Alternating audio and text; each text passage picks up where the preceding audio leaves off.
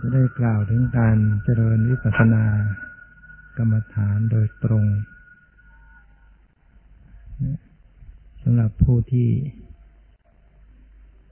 มีสติปัญญา สามารถที่จะเจริญวิปัสสนาไปโดยตรงได้ ก็สามารถที่จะ ปฏิบัติวิปัสสนาไปได้ทันที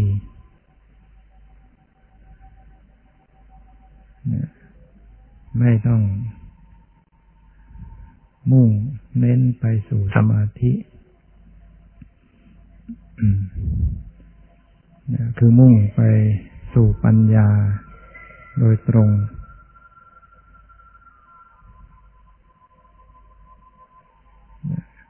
เจริญสติระลึกตรงต่อ รูปนามที่กำลังปรากฏ เพราะว่าวิปัสสนานั้น ก็คือปัญญาที่รู้ รูปนาม ตามความเป็นจริงคำว่าวิปัสสนาเเป็นชื่อของปัญญา คือความรู้ ความรู้ที่เป็นวิปัสสนานั้น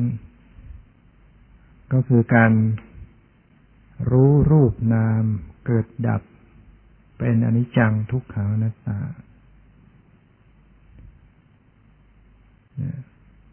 คือรู้เห็นจริง ๆ เห็นรูปนาม เฉพาะหน้า เห็นรูปนามเกิดดับเฉพาะหน้า เห็นรูปนาม เปลี่ยนแปลง คือไม่เที่ยงเฉพาะหน้า เห็นรูปนามเป็นทุกข์คือทนอยู่ในสภาพเดิมไม่ได้ เฉพาะหน้า เห็นรูปนามเป็นอนัตตา คือบังคับบัญชาไม่ได้ เฉพาะหน้า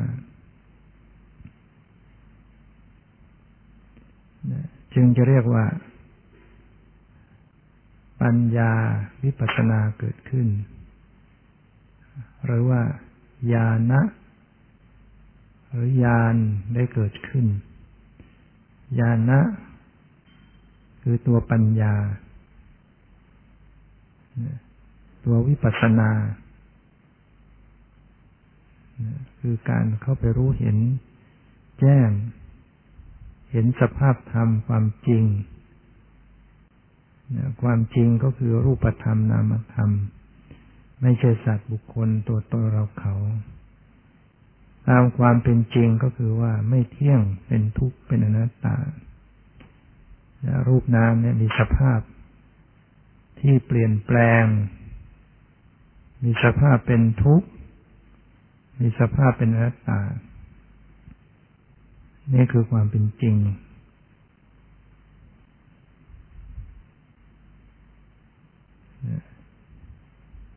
ฉะนั้นเมื่อ มีความเข้าใจว่า ลักษณะของปัญญาที่เกิดขึ้นเป็นอย่างนี้ คือรู้แจ้งเห็นจริงอย่างนี้ ก็ดำเนินการปฏิบัติไป ให้เข้าสู่จุดนี้เจริญสติสัมปชัญญะ ให้เข้าสู่จุดของความรู้แจ้ง คือการเข้าไปเห็นรูปนามเกิดดับเป็นอนิจจังทุกขังนัตตาเฉพาะหน้า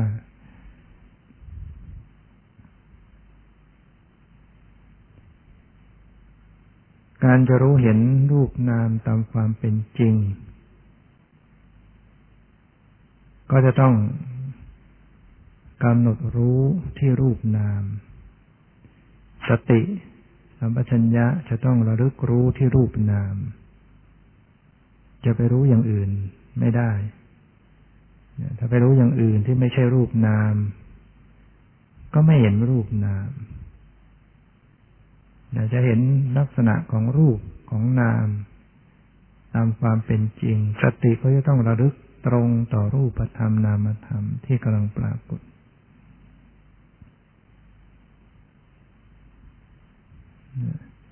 เพราะฉะนั้นเมื่อลงมือประพฤติปฏิบัติ ถ้ามีสติปัญญา ที่จะสามารถเข้าใจ ในการที่จะระลึกรู้ตรงต่อรูปนามได้ ก็รู้ก็ระลึกรู้รูปนามไปเลย ไม่ต้องเสียเวลาในการที่จะไปเจริญทางสมาธิไม่ต้องไปอาศัยรูปแบบ สมมติบัญญัติต่างๆ ใด ๆ ทั้งสิ้น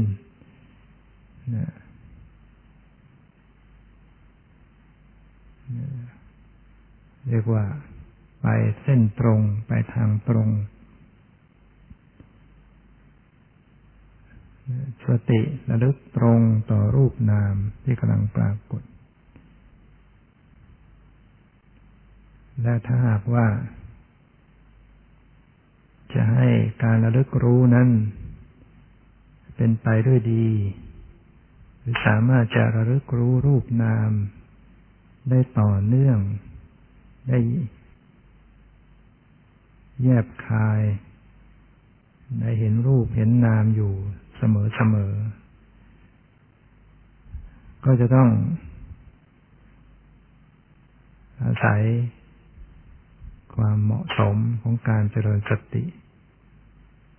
การวางสติสัมปชัญญะที่เป็นกลางที่พอดี ไม่ตึงไม่หย่อน คือไม่ยึด แต่ก็ไม่เผลอ ไม่ยึดแต่ไม่ ไม่ผลักดัน สติเป็นตัวเข้าไปรู้ แล้วก็มีความละความละเป็นไปด้วยกัน รู้ละ ต่อรูปนามที่เกิดขึ้น รูปนามก็ต้องละ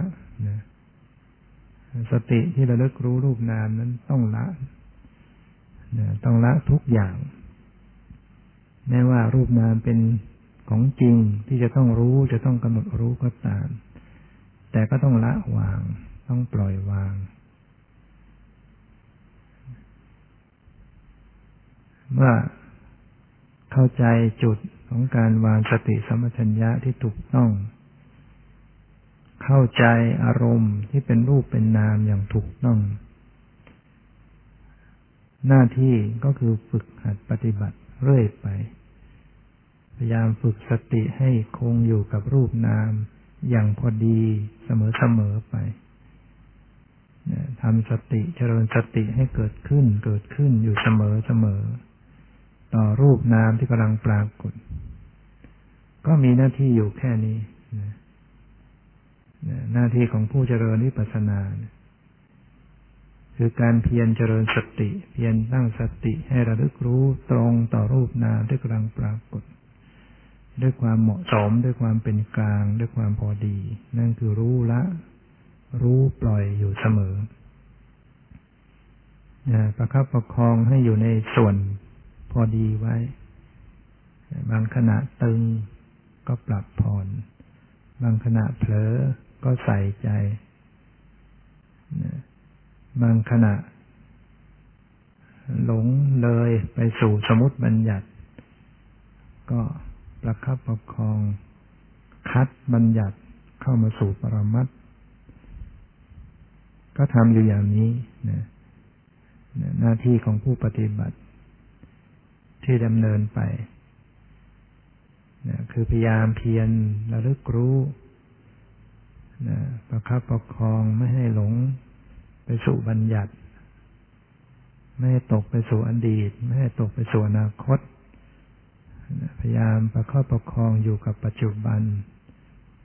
ด้วยความเหมาะสม ด้วยความเป็นกลาง ด้วยความพอดี ไม่ยึด ไม่ผลักดัน ไม่ยินดีไม่ยินร้ายนะให้หลุดรอดจากความยินดี ยินร้ายนะนะ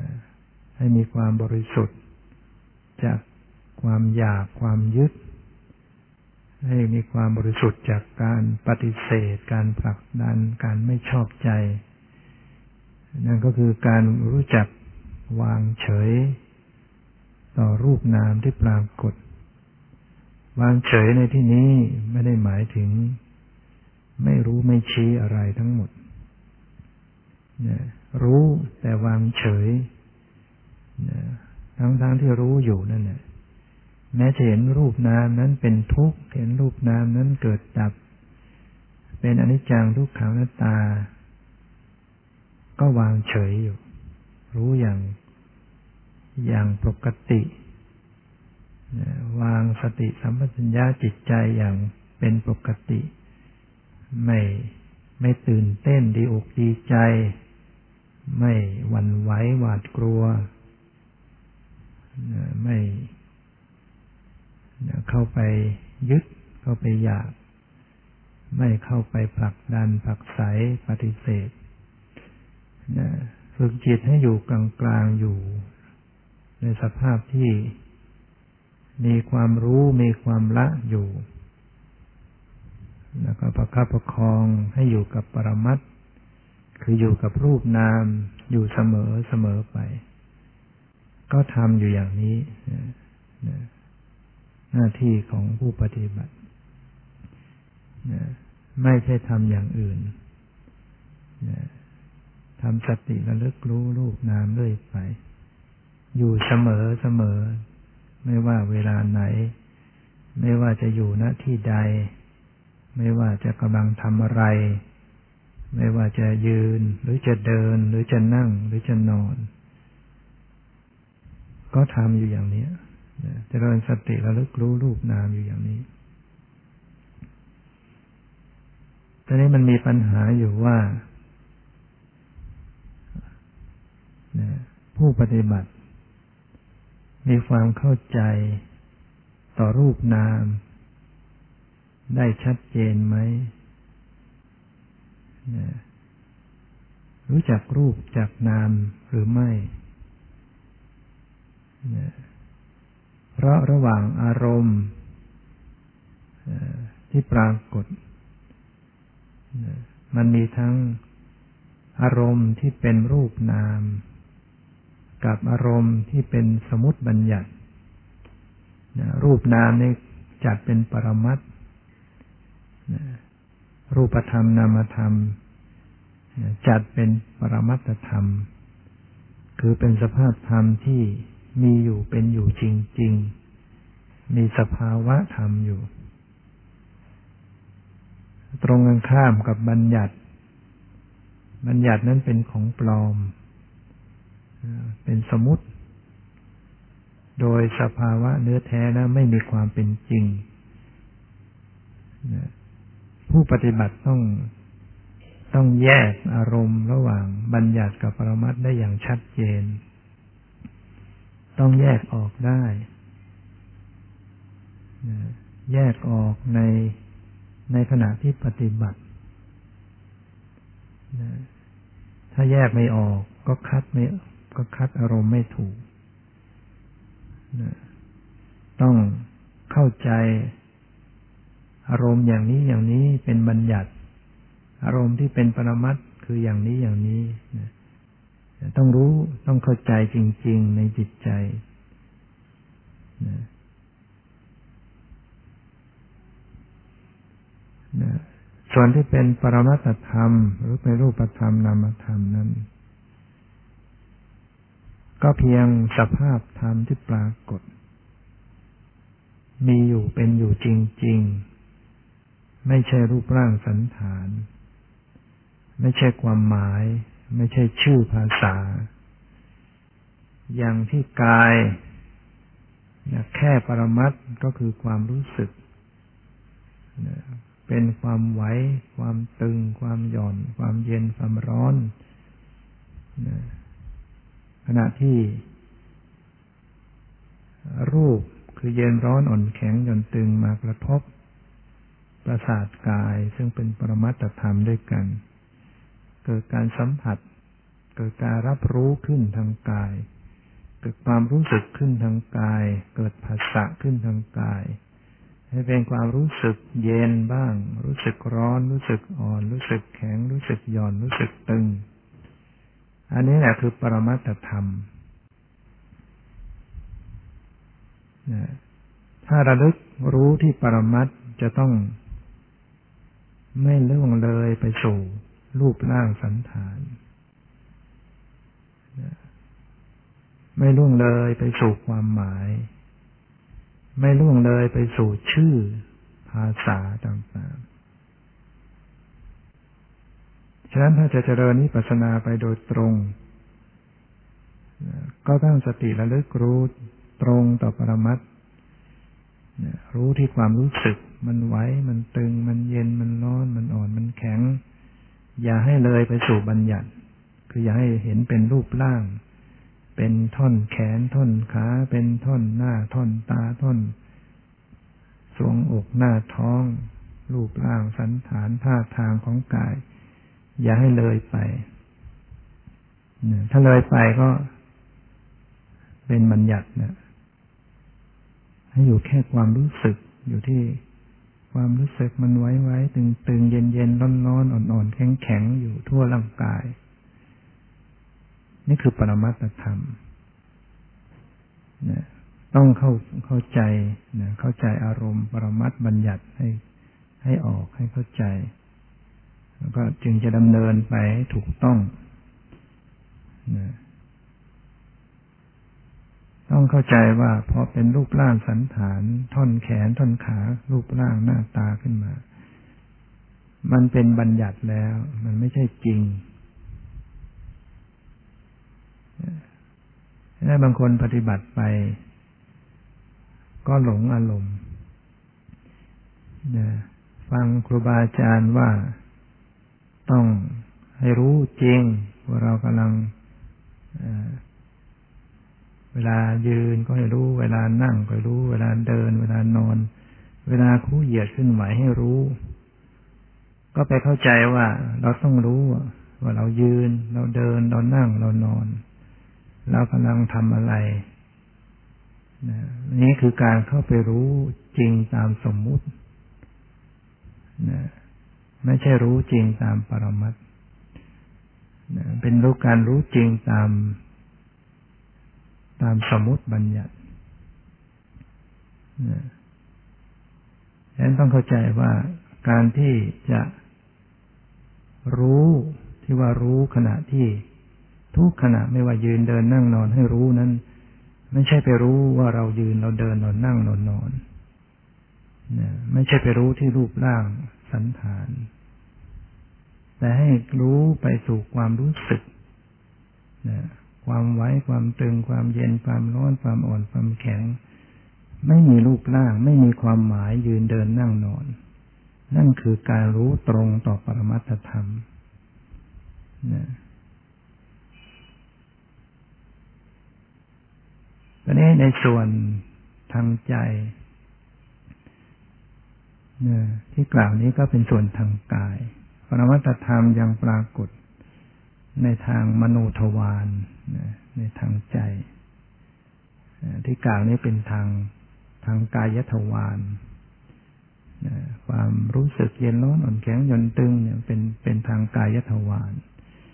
ปรมัตธรรมยังปรากฏทางมโนทวารด้วยนะคือทางใจนะทางทางมโนทวาร มันก็มีตามภาษาธรรมะก็เรียกว่ามี มโนวิญญาณเป็นจิตที่รู้พิเศษคือสภาพรู้นั่นเองวิญญาณก็คือสภาพรู้ ในขณะที่ สิ่งมากระทบทางกายเป็นความเย็นร้อนอ่อนแข็งหย่อนตึง ขณะที่รู้สึก ที่กายนั่นก็เป็นจิตอย่างหนึ่ง ที่เข้าไปรับรู้ความเย็นร้อนอ่อนแข็งหย่อนตึงพร้อมด้วยเวทนาเกิดขึ้น แล้วก็มีมโนปิญญาณเข้าไปรับรู้อีกทีหนึ่งคือจิตที่เกิดที่หัวใจเนี่ยจะเข้าไปรับรู้ในขณะที่เจริญสติอยู่ มโนวิญญาณที่เกิดพร้อมด้วยสติ ก็จะไปทำหน้าที่รับรู้ระลึกระลึกถึง สิ่งที่ปรากฏที่กายไประลึกรู้เย็นร้อนอ่อนแข็งหย่อนตึงไปรู้ความรู้สึกที่กายเรียกว่าสติที่เกิดพร้อมด้วยมโนวิญญาณไปรับรู้ ไประลึกรู้ ไปรับรู้ ฉะนั้นมันก็เท่ากับว่ามันมีทั้ง นามธรรมหรือรูปธรรมที่กาย แล้วมันก็มีนามธรรมที่ใจที่โนมโนวิญญาณที่มโนทวารด้วยทำอย่างไรที่ผู้ปฏิบัติจะพัฒนาในการที่รับรู้ทั้งสองด้าน คือไม่รู้เจาะจงเฉพาะทางกายเท่านั้น แต่ให้รับรู้ไปถึงทาง มโนทวารด้วยคือทางใจด้วยทางกายก็มีความรู้สึกนะรู้สึกเย็นร้อนอ่อนแข็งหย่อนตึง ทางใจนะมันก็มีสภาพรับรู้ มีธาตุรู้ธาตุรู้สภาพรับรู้เนี่ยคือมโนวิญญาณ เกิดพร้อมด้วยสติก็ทำหน้าที่ไประลึก ฉะนั้น มันก็ต้องมีมโนวิญญาณเกิดขึ้นอีกอีกอันใหม่ ที่เป็นไปพร้อมด้วยสติที่จะกลับระลึกรู้มโนวิญญาณด้วยกันสติที่เกิดพร้อมด้วยมโนวิญญาณระลึกรู้มโนวิญญาณ ที่เกิดขึ้นพร้อมด้วยสติ อันนี้เป็นภาษาธรรมะหรือจะพูดเป็นภาษาปฏิบัติ ก็คือให้ รู้ให้ตัวรู้เนี่ยนะมันไปกำหนดรู้ตัวรู้ด้วยไอ้ตัวรู้เนี่ยไปรู้อยู่ทางกายอย่างเดียวไม่ได้ ต้องให้มันรู้ตัวมันเองนะตัวรู้นอกจากจะรู้ความรู้สึกที่กายแล้ว มันจะต้องมีการรับรู้ตัวมันเองคำว่ารู้ตัวมันเองนั้นไม่ใช่หมายไม่ได้หมายถึงรู้เป็นตัวเป็นตน ตัวของมโนวิญญาณมันก็เป็นเพียงสภาพรู้ คือให้สภาพรู้นั่นแหละมันรับรู้สภาพรู้ สภาพรู้รับรู้สภาพรู้ ไม่เฉพาะแต่การไปรับรู้ความรู้สึกที่กาย คือรู้สึกเย็นร้อนอ่อนแข็งหย่อนตึงเท่านั้น แต่ให้มันมีการรับรู้สภาพรู้ด้วย ในขณะที่เจริญสติเป็นไปนั้น นี่แหละที่จะทำให้การปฏิบัตินั้น มีสติสัมปชัญญะระลึกรู้ไปทั้งรูปทั้งนามจะรู้ทั้งรูปทั้งนามไปด้วยกัน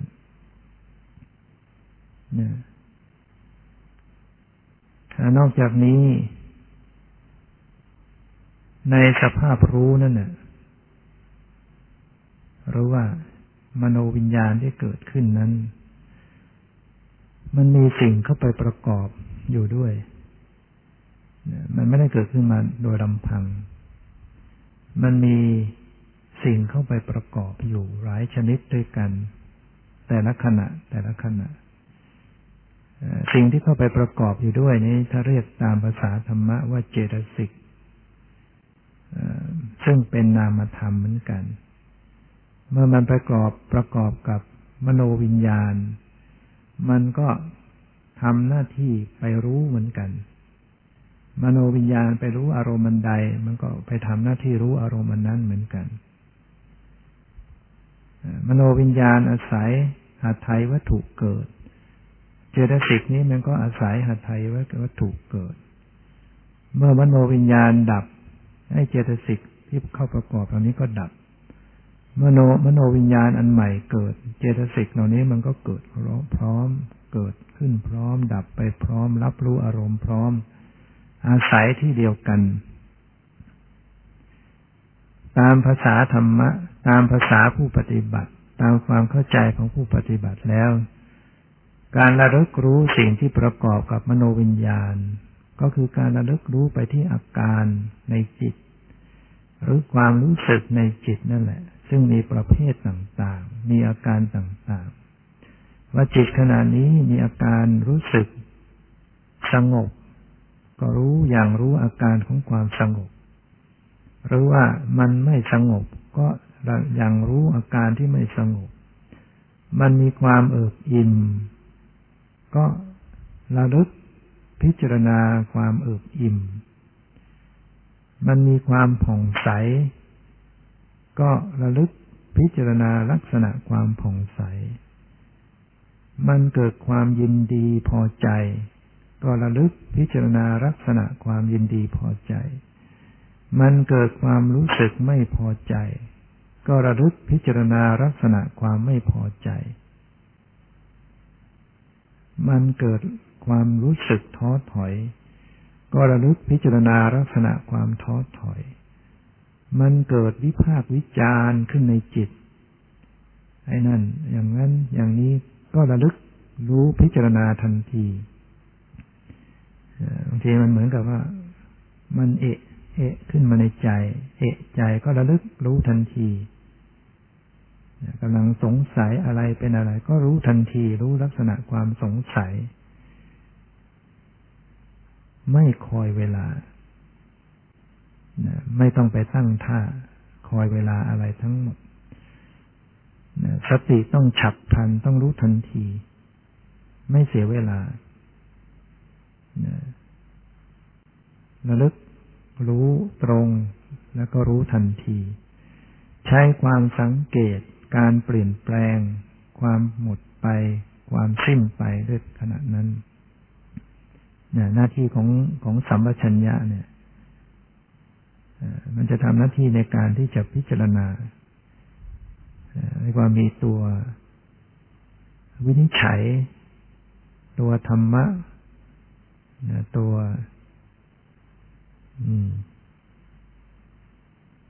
พิจารณาเป็นตัวปัญญาเกิดขึ้น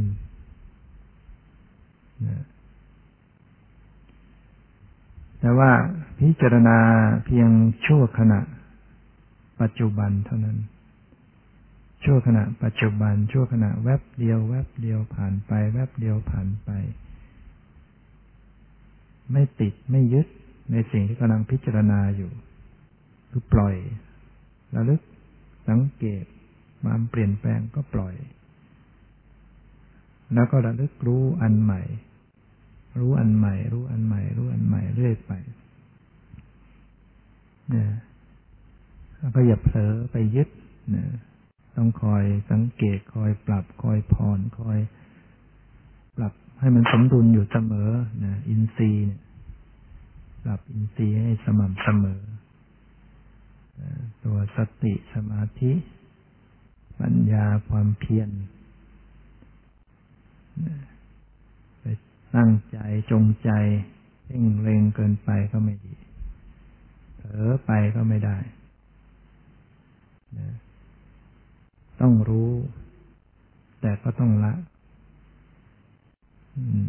ละไปก็ต้องพร้อมที่จะรู้อันใหม่ให้มันมีความเหมาะสมเป็นกลางเป็นความพอดีดำเนินสติระลึกไปเนี่ย อย่างนี้ถ้าจะเริญวิปัสสนาโดยตรงเนี่ย ก็จะต้องระลึกรู้ในรูป ในนามต่างๆ อย่างไม่เจาะจง อย่างไม่บังคับเมื่อไม่มีการบังคับ ไม่มีการเจาะจง ก็จะทำให้สติสัมปชัญญะระลึกพิจารณาได้ในรูปต่างๆ ในนามต่างๆที่เกิดขึ้น บางขณะก็รู้เย็น รู้ร้อน รู้ตึง รู้หย่อน รู้แข็ง รู้ไหว รู้ความคิด บางขณะรู้ ได้ยินเสียง บางขณะรู้การไหวสลับสับเปลี่ยนกันรวดเร็ว ทั่วตัวทั่วจิตใจแต่ถ้าลืมตาอยู่ ก็มีการเห็นอยู่ระลึก มีการไหวหนังตากระพริบมีความรู้สึกไหวมันก็มี การกระทบเหมือนกันที่หนังตาก็มี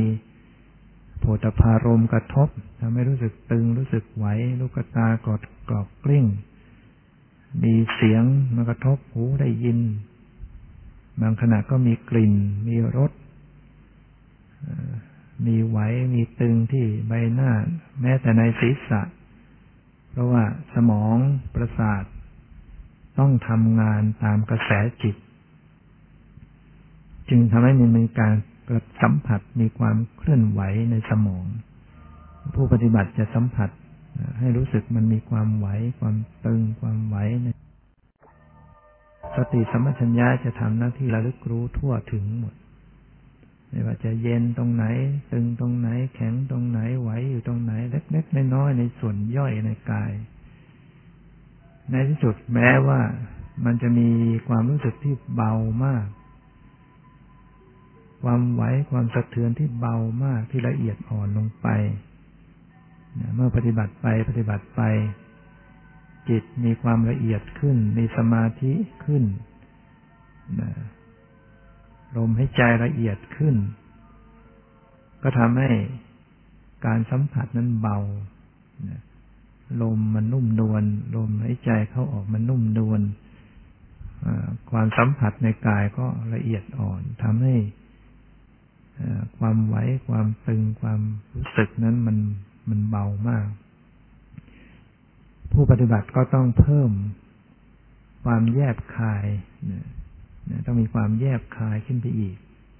คือมีความสังเกตอย่างละเอียดอ่อนนะต้องใช้ความละเอียดอ่อนในการที่จะจับที่จะสัมผัส ความไหวความสะเทือนที่เบาๆนั้นได้นะ ที่มีอยู่กระทบอยู่ทั่วร่างกายนะหรือมีเวทนาอยู่เล็กๆน้อยๆนะปฏิบัติจึงเหมือนกับว่า ได้กำหนดอยู่ที่เวทนาอันนี้ไม่พ้นเวทนามันจะต้องมีอยู่เวทนาต้องเกิดขึ้น ไม่งั้นก็ไม่รู้สึกที่มันรู้สึกเย็นร้อนหนอนแข็งหย่อนตึงขณะนั้นก็มีเวทนาอยู่ทำให้รู้สึกทำให้เกิดความรู้สึก ก็สังเกตไปในความรู้สึก เพราะนั้นมันมีลักษณะรู้สึกที่เป็นทุกข์ทุกข์เล็ก ๆ น้อยๆอยู่ทั่วตัวเนี่ยให้สังเกตดู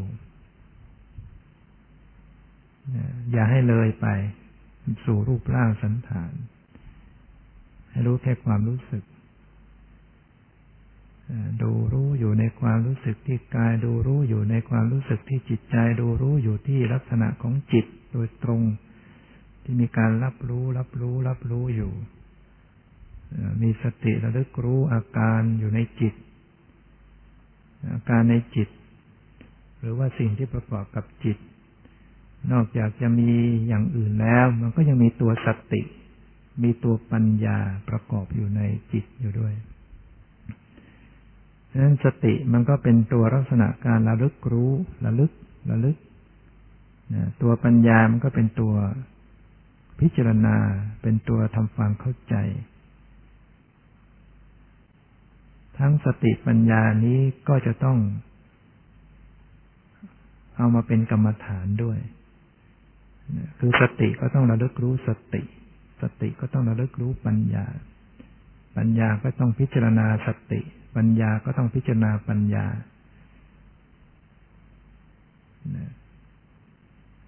เพื่อจะ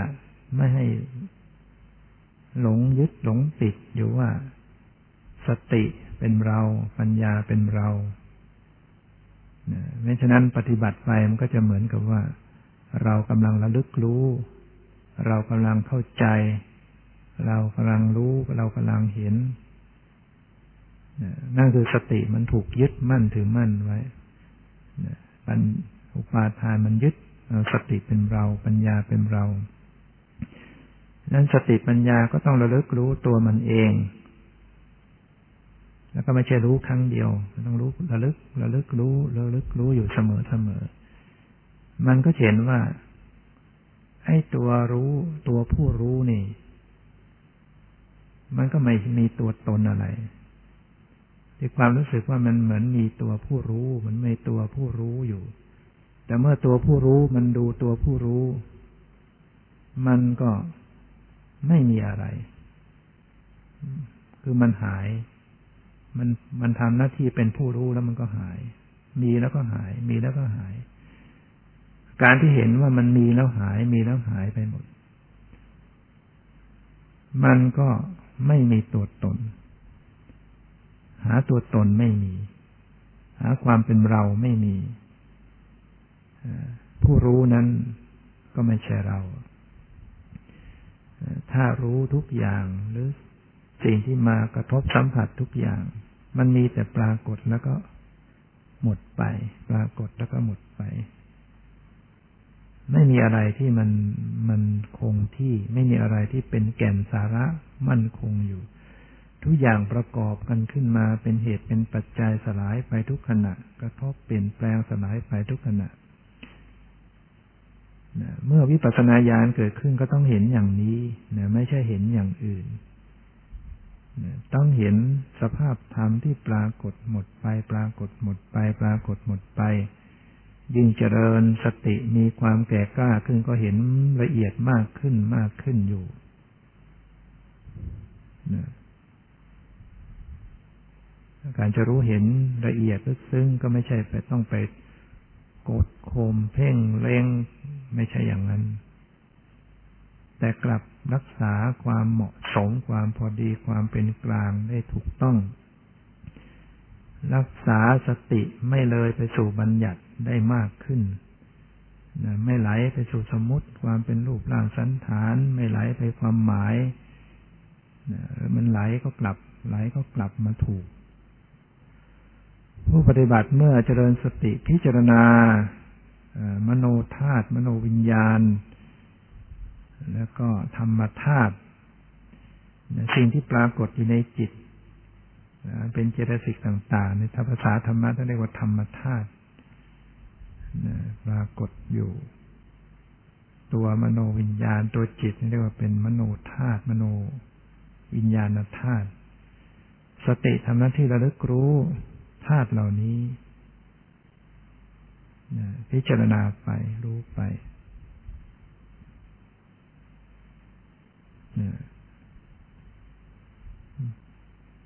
ก็จะเห็นว่า จะเห็นลักษณะของการปรุงแต่งตัวธรรมธาตุตัวธรรมธาตุเนี่ยมันจะปรุง พอปรุงปุ๊บความหมายเกิดขึ้นแล้ว ชื่อเกิดขึ้นแล้ว ภาษาเกิดขึ้นแล้วในใจ สันฐานเกิดขึ้นแล้วในใจ ผู้ปฏิบัติเนี่ย ถ้าปฏิบัติไปต้องเห็น ต้องเห็นจุดเนี้ยเห็นจุดกำเนิดของการปรุงของการปรุงแต่งก็จะเห็นว่าอ๋อความหมายเกิดขึ้นแล้วภาษาเกิดขึ้นแล้วชื่อเกิดขึ้นแล้วพอรู้ทันเนี่ย สติระลึกรู้เข้าไปสู่ ปรมัตมันก็สลาย บัญญัติจะสลายหมด ชื่อภาษาจะสลาย นั่นคือคำพูดเนี่ย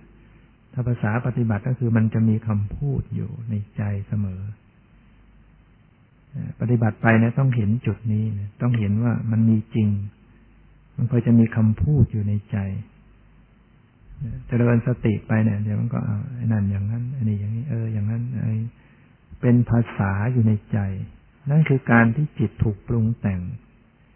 จิตปรุงแต่งไปสู่บัญญัติอยู่เสมอ เป็นชื่อเป็นภาษาตามสัญญาที่มันมีอยู่เราก็จะสติ ปัญญาจะพบลักษณะของสัญญา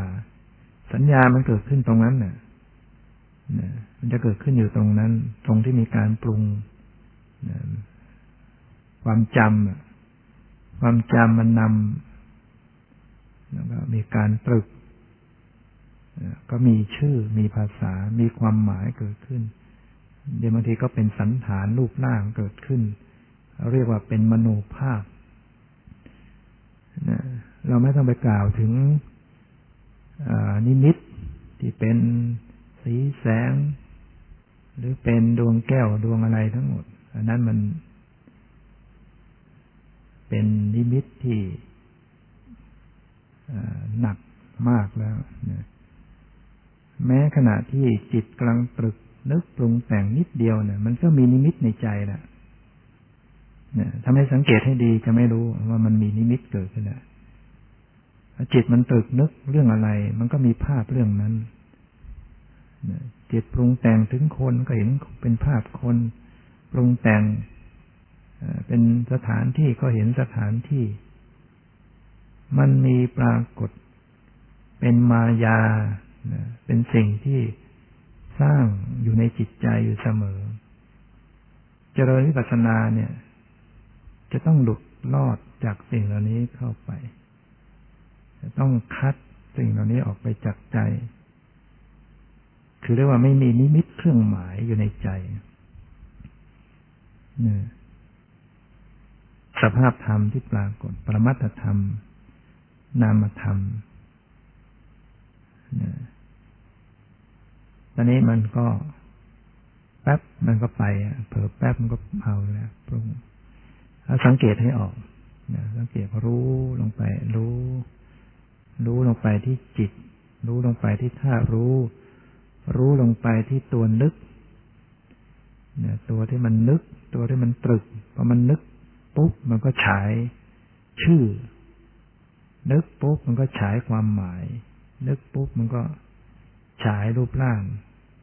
ถ้าไม่รู้ทันก็ขยายต่อแล้วขณะที่วิพากวิจารเอะใจในจิตใจมันขยายต่อแล้ว เป็นเรื่องเป็นราวขึ้นมา ถ้าไม่รู้จุดนี้ปฏิบัติไปมันก็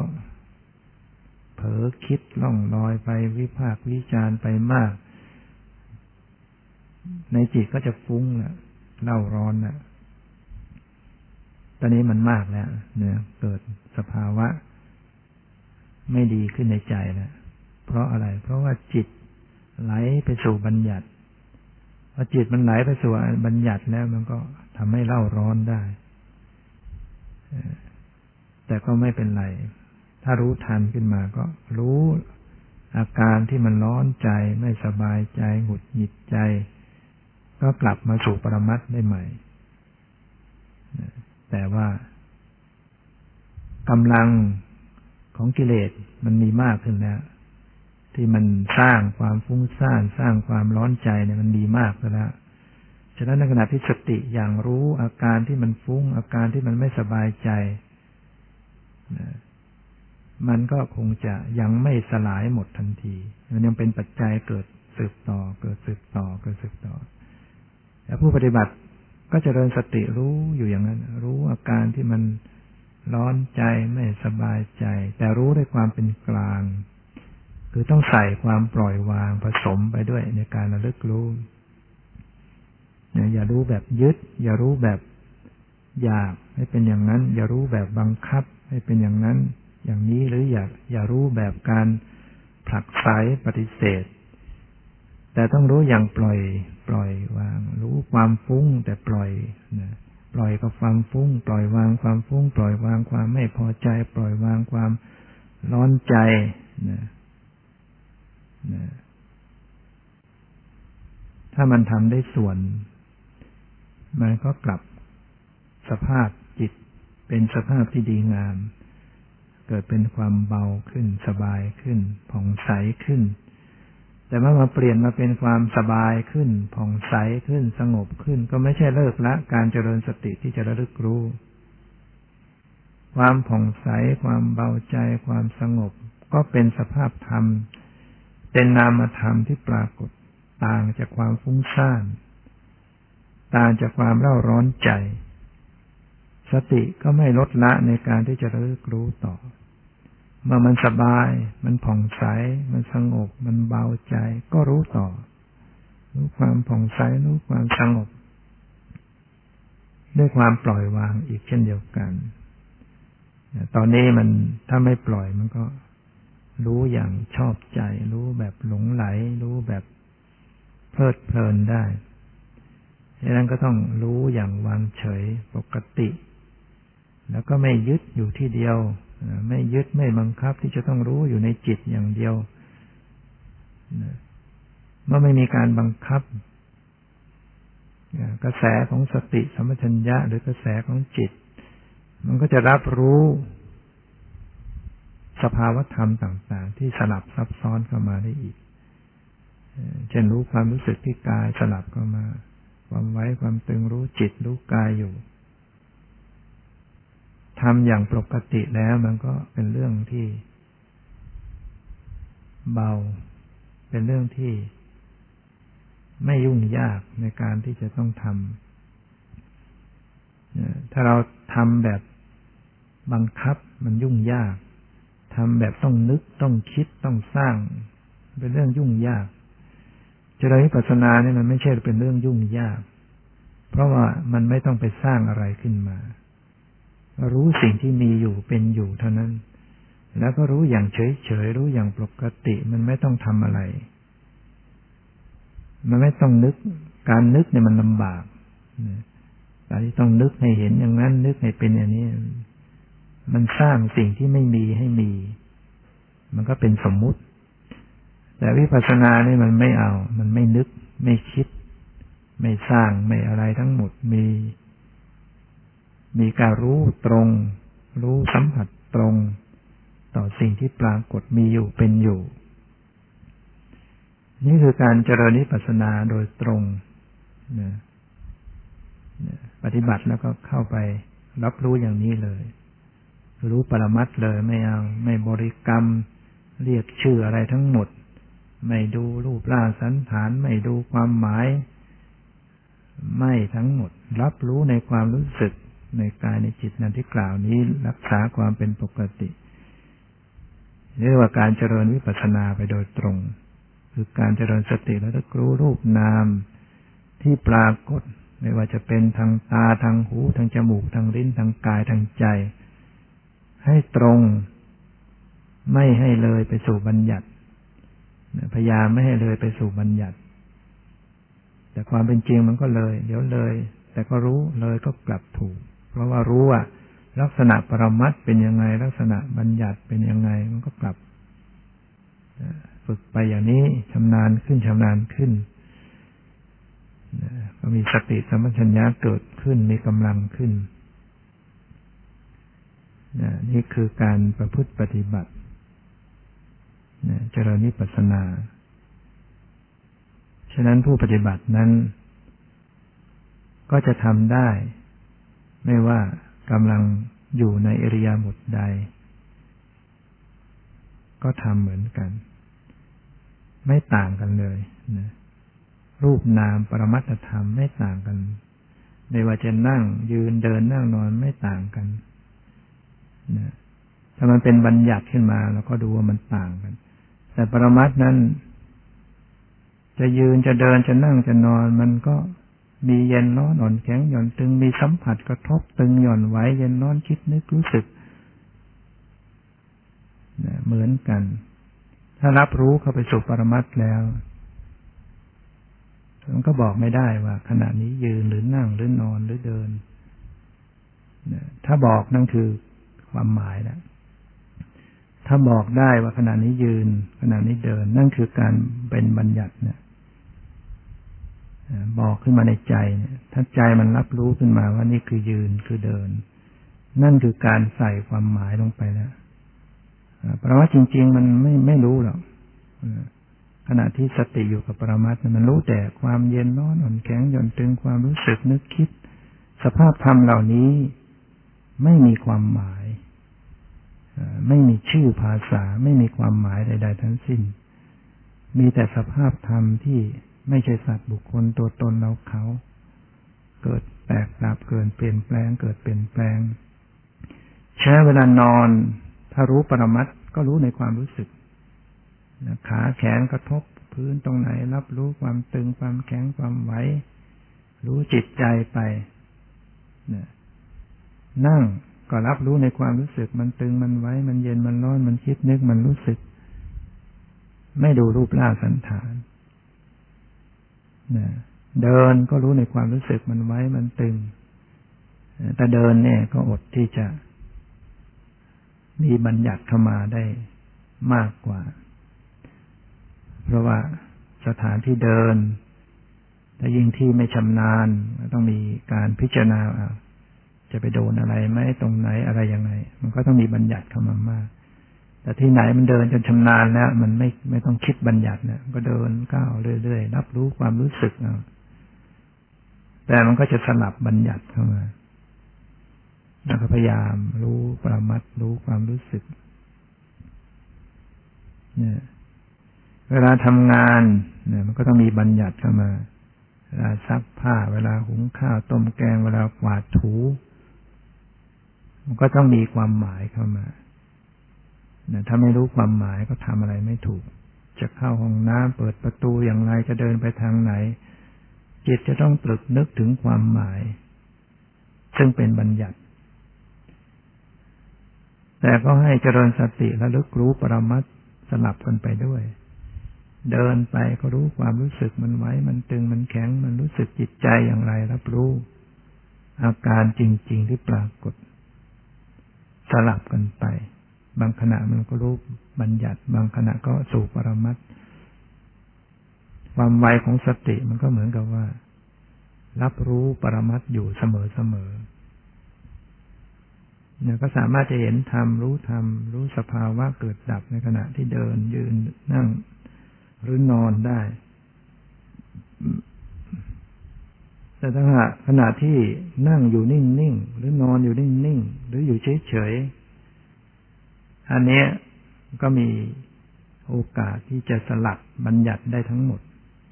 เพราะเราไม่ต้องทำอะไร ไม่ต้องใช้ความหมายอะไรทำจิตให้อยู่กับปรมัตได้เต็มที่ไม่ต้องไปคำนึงถึง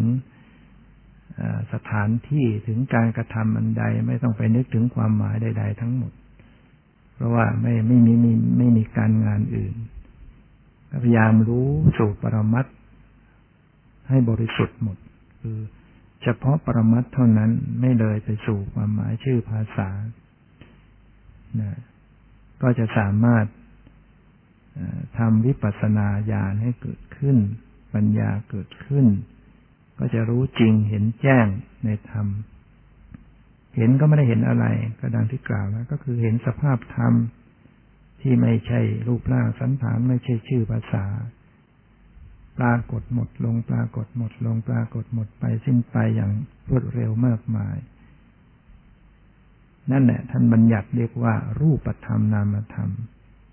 ขณะที่รู้นั้นก็ไม่ต้องไปเรียกชื่อว่านี่คือรูปนี่คือนามถ้าเรียกชื่อในใจนั้นก็คือใส่ความหมายใส่ชื่อลงไป จิตก็ต้องตกไปสู่บัญญัติโดยชื่อโดยความหมาย รับรู้สภาพธรรมที่ปรากฏปรากฏเรียกอะไรก็แล้วแต่ ไม่สนใจในชื่อทั้งหมด มีแต่ความรู้สึกมีแต่ธรรมชาติที่ปรากฏหมดลงหมดไป รู้ให้มันกระชั้นให้มันสั้นที่สุด แล้วก็ประคับประคองให้มันพอดีให้เหมาะสม นี่คือการเจริญวิปัสสนาโดยตรงวันนี้ก็ได้ใช้เวลามาพอสมควรขอยุติไว้แต่เพียงเท่านี้ ที่สุดนี้ก็ขอ ทุกท่านได้เจริญเข้าสู่วิปัสสนาโดยตรงบรรลุมรรคผลนิพพานโดยทั่วหน้ากันเถิดพึงนั่งทำความเพียร เพียรทางจิตใจ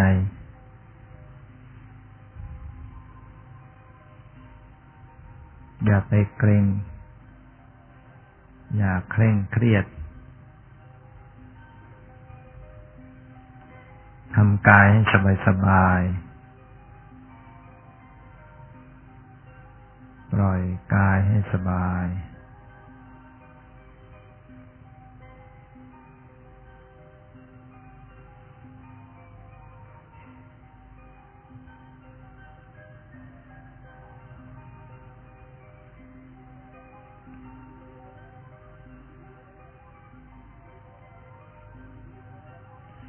ำกายให้ว่างจากทำจิตใจให้ว่าง วางจากอารมณ์เรื่องราวต่าง ๆ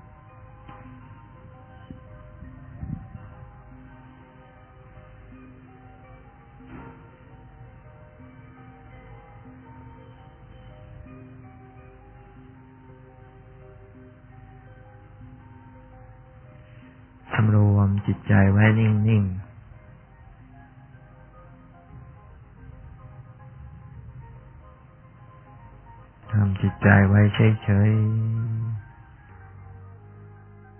หวังไม่ต้องการอะไรทั้งหมด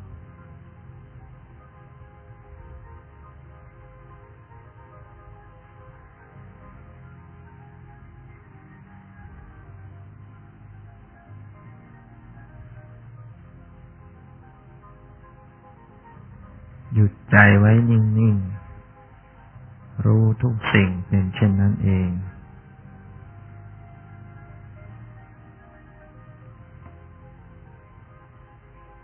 น้อมมาพิจารณาสังเกตท่าทางของกายในอิริยาบถนั่งนี่ขาพับงอเข้าหากัน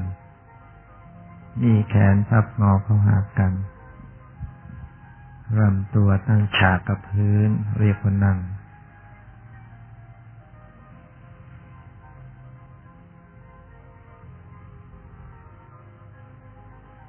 รวมใจไว้นิ่ง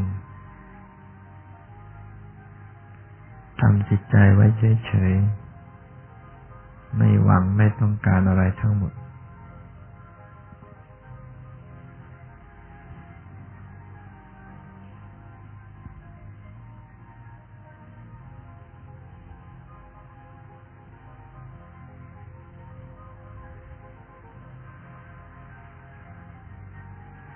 ใจมันนิ่ง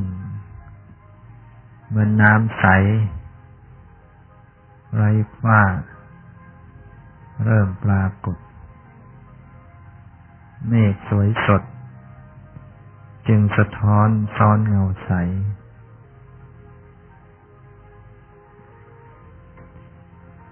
เมื่อน้ำสะใสสนิทเหมือนจิตใจ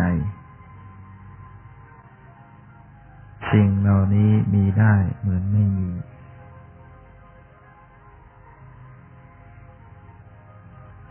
เมื่อใจมันนิ่ง มันก็มีความใส ก็จะได้เห็นธรรม เห็นธรรมชาติในกายในจิต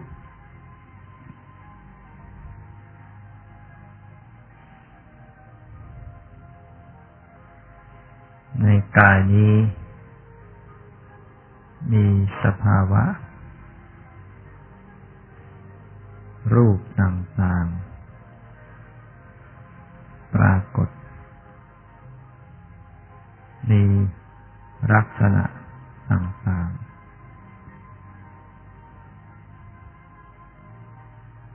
ความเคลื่อนไหว